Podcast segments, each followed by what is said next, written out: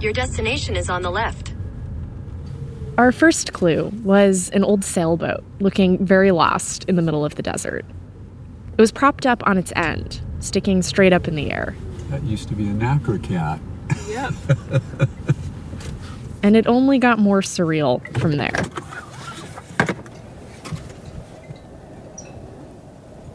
My dad, my sister, and I had driven out to Joshua Tree, a couple hours inland of Los Angeles. We parked in front of an archway made out of car tires. The letters of the word welcome were hand painted where hubcaps used to be, but the letters were out of order. I walked through the arch and into more than a dozen busted TV sets. They were lined up and stacked on top of each other, like a vintage storefront for a business that sold broken electronics. Behind that, my dad spotted a wave made out of a bunch of baking pans suspended in midair. What do you think it was? It looked like a helix Oh, on the side.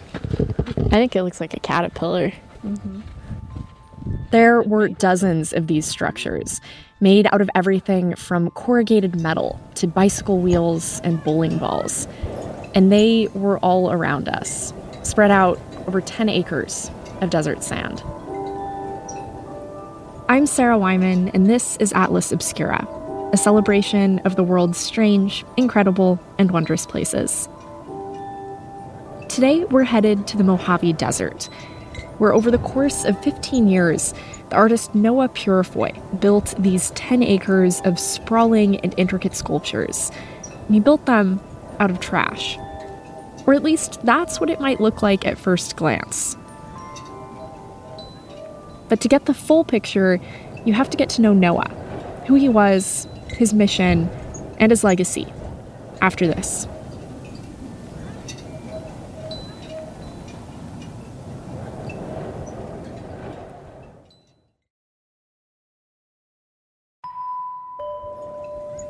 I came to Noah Purifoy's Outdoor Art Museum with a little bit of context. I knew that Noah was what's called an assemblage artist, meaning he made sculptures out of discarded objects. I knew that back in the 1960s and 70s, he was a pioneer and a leader in the art community in Los Angeles. I knew that before that, he'd been a social worker, and before that, a World War II veteran. He was born in Alabama in the Jim Crow South, and he died in 2004. But if you wandered onto this patch of land without any of that context, without knowing who this place belonged to or why they thought it was a good idea to weld a metal keg to a bicycle wheel, you might be kind of confused. You might not even recognize what you were looking at as art. You have to have a broad mind to, to really realize that it, it all works. This is Dale Davis. He's a legend of the LA art scene in his own right. I worked for months to get in touch with him because I wanted to talk to someone who knew Noah and who could help me understand where his art came from. You know, you, you also need explanation. And uh, Noah didn't feel like he had to give you an explanation. Who are you to ask him about his work? You know, and here here I am explaining his work in trying to help people understand his look at his work. Dale was in his early 20s when he first met Noah. Noah was a couple decades older, but they had a lot in common. They were both artists, for one thing, both teachers, both deeply involved in the tight knit community of black artists in LA. And both Noah and Dale were born in Alabama. We came from the same soul. Black America. You know, it's time to stand up, uh, dust yourself off, and be ready to fight. So that's that's how I saw Noah. Staying ready.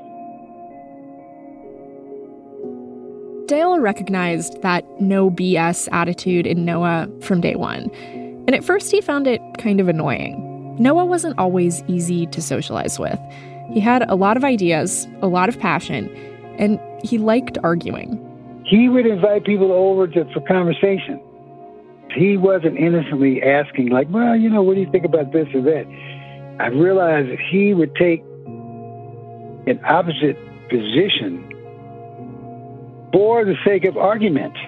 Why do you think he did that? Was it just to wanted to know what he provoke a reaction? He wasn't provoked. He was a provocateur. Think about the work. Think about the work he did.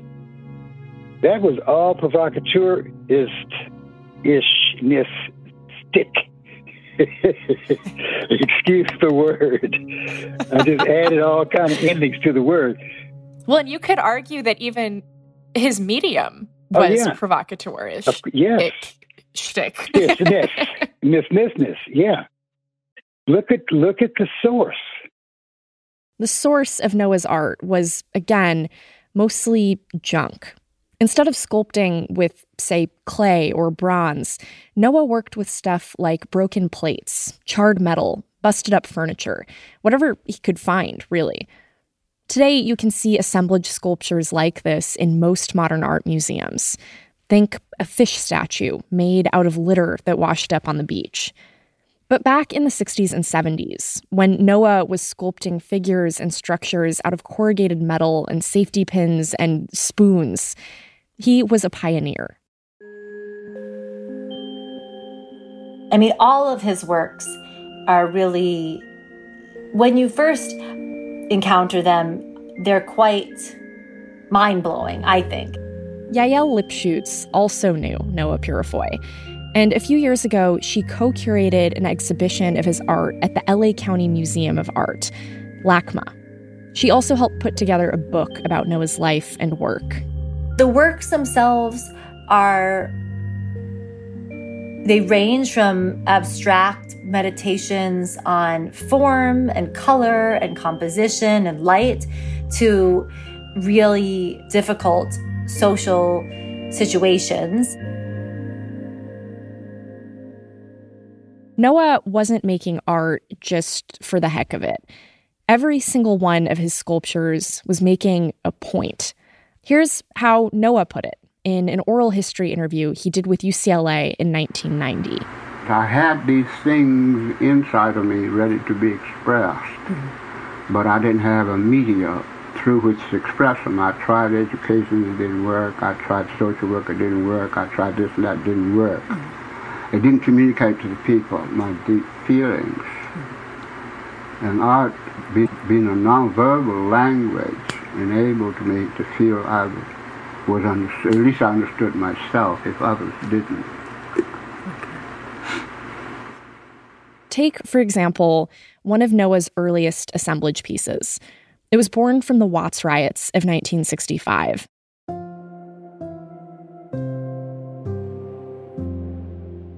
Watts neighborhood was a predominantly black community, and there was a history of tension between the residents and police. In the summer of 1965, what started as a traffic stop led to violent clashes between the police and the community 34 deaths, more than 1,000 injuries, and the destruction of as many buildings. Noah and a fellow artist, Judson Powell, walked through the neighborhood together and filled a wagon with three tons of debris stuff like charred furniture, twisted pieces of steel, and melted neon signs. The idea of using found objects, that started in Watts when he walked through Los Angeles and, and was just sort of stunned by by all the wreckage and the fires that had had devastated the neighborhoods and decided that he wanted to use this material to to make something and say something significant about about the world and about life in this moment. With help from four other artists, Noah and Judson carefully transformed the debris into a collection of sculptures called 66 Signs of Neon. One of the most striking ones is a piece called Sir Watts. It's made of what looks like the torso of a mannequin, hollowed out and filled with broken circuit boards. Wires pop out of the chest cavity. The mannequin only has one arm, and balanced on its neck is an old fashioned silver military helmet. Sir Watts looks like he's part medieval knight, part cyborg, and made entirely of objects that had been destroyed during the riots. At the time, Noah said, We wanted to tell people that if something goes up in flames, it doesn't mean its life is over. He was the person with the siren horn who was letting you know, wait a minute now, do you realize do you realize the importance of what I've done with the, with this debris? This represents so much ugliness. And I'm going to put it in your face because you need it. You need it. because who else is going to tell you this? Who, who's going to remind you? 66 signs of neon toured the country and was exhibited in a modern art gallery in Washington, D.C. It briefly catapulted Noah into the capital A art world. It was one of the first times assemblage work was taken seriously as a mainstream art form. But despite 66 Signs of Neon and all the acclaim it got, Noah was having a hard time selling his work. He did get, you know, great acknowledgement for Signs of Neon, but it was limited. And in the end, what happened to a lot of the work? He ended up just setting out on the street.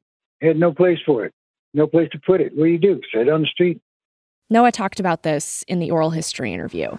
They don't, the average person who buys stuff don't want to be reminded of the of the problems of the world in in their setting at home. I can't much blame them, of course.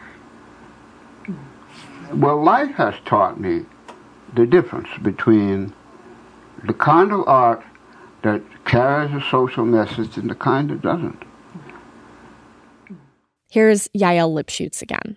In 1972, he he basically left the art world, became really disenchanted with what he felt was its inability to affect change. It wasn't until he retired and moved to the desert a little over a decade later that Noah started making art again. Some friends helped him start a foundation to preserve his work. They also donated a 10 acre piece of land in Joshua Tree to the foundation. I remember him saying he wasn't able to get a show at the LA County Museum, so he created his own museum. This one kind of reminds me of uh, the famous Dali painting with time, the one in the desert. Yeah, where the, the clock is like melting Exactly. over. Yeah. You go to it and you think, wow, look at what he has to work with here. He gets to use all of this land in any way he wants to. He can blow it up, you know, and, and I say that easily because that was his attitude. This is mine. I can do whatever if I want to with it. Nobody here to, to tell me what to do with any of it. And an independent soul like he was, he was in heaven. In heaven. Noah Purifoy spent the last 15 years of his life working in his outdoor museum. The objects he built into the sculptures nod at different eras of his life. Each one is a time capsule of sorts. Like in one spot, Noah built a structure called Shelter, a reference to some of what he saw when he worked with houseless people as a social worker. And in another piece that's impossible to miss, Noah has mounted what are clearly supposed to be two water fountains to a wall. One says colored, and one says white. One is a toilet bowl, and the other is a regular drinking fountain.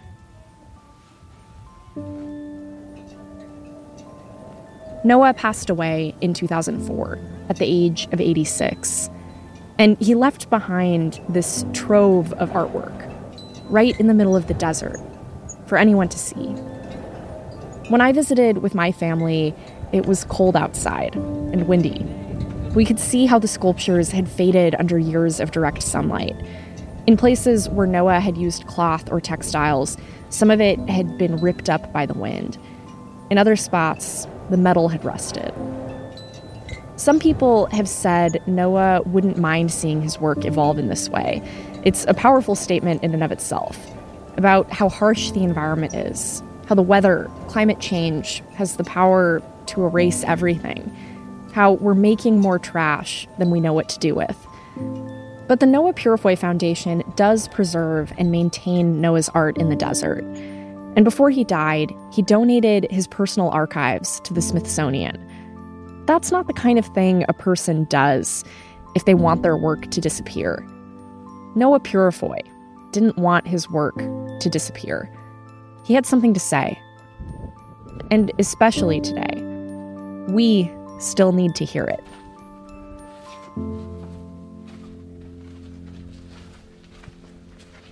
Huge thanks to Yael Lipschutz, Mark Greenfield, Carolina Miranda, and the UCLA Center for Oral History Research. Thanks also to Dale Davis, who deserves a whole episode of his own. If you want to learn more about his art and the gallery he co founded, there's a link in the show notes. And if you want to learn more about the artistic community Dale and Noah were part of, you should check out the episodes of our podcast about Leimert Park and the Watts Towers Art Center. Those links are also in the episode description. And finally, thanks to my sister Dana and my dad for bringing a playlist and lots of snacks for the long drive to Joshua Tree. I think it's interesting too, you know, that that's outdoors in a very harsh environment. Uh-huh. So This podcast is a co production of Atlas Obscura and Witness Docs. The production team includes Dylan Thuras, Doug Baldinger, Chris Naka, Camille Stanley, Willis Ryder Arnold, Baudelaire Seuss, Sarah Kaplan, Tracy Samuelson, John Delore, Casey Holford, Peter Clowney. This episode was sound designed by Manolo Morales and mixed by Luce Fleming. Our theme and end credit music is by Sam Tyndall. From a windy patch of sand in Joshua Tree, I'm Sarah Wyman. Thanks for listening.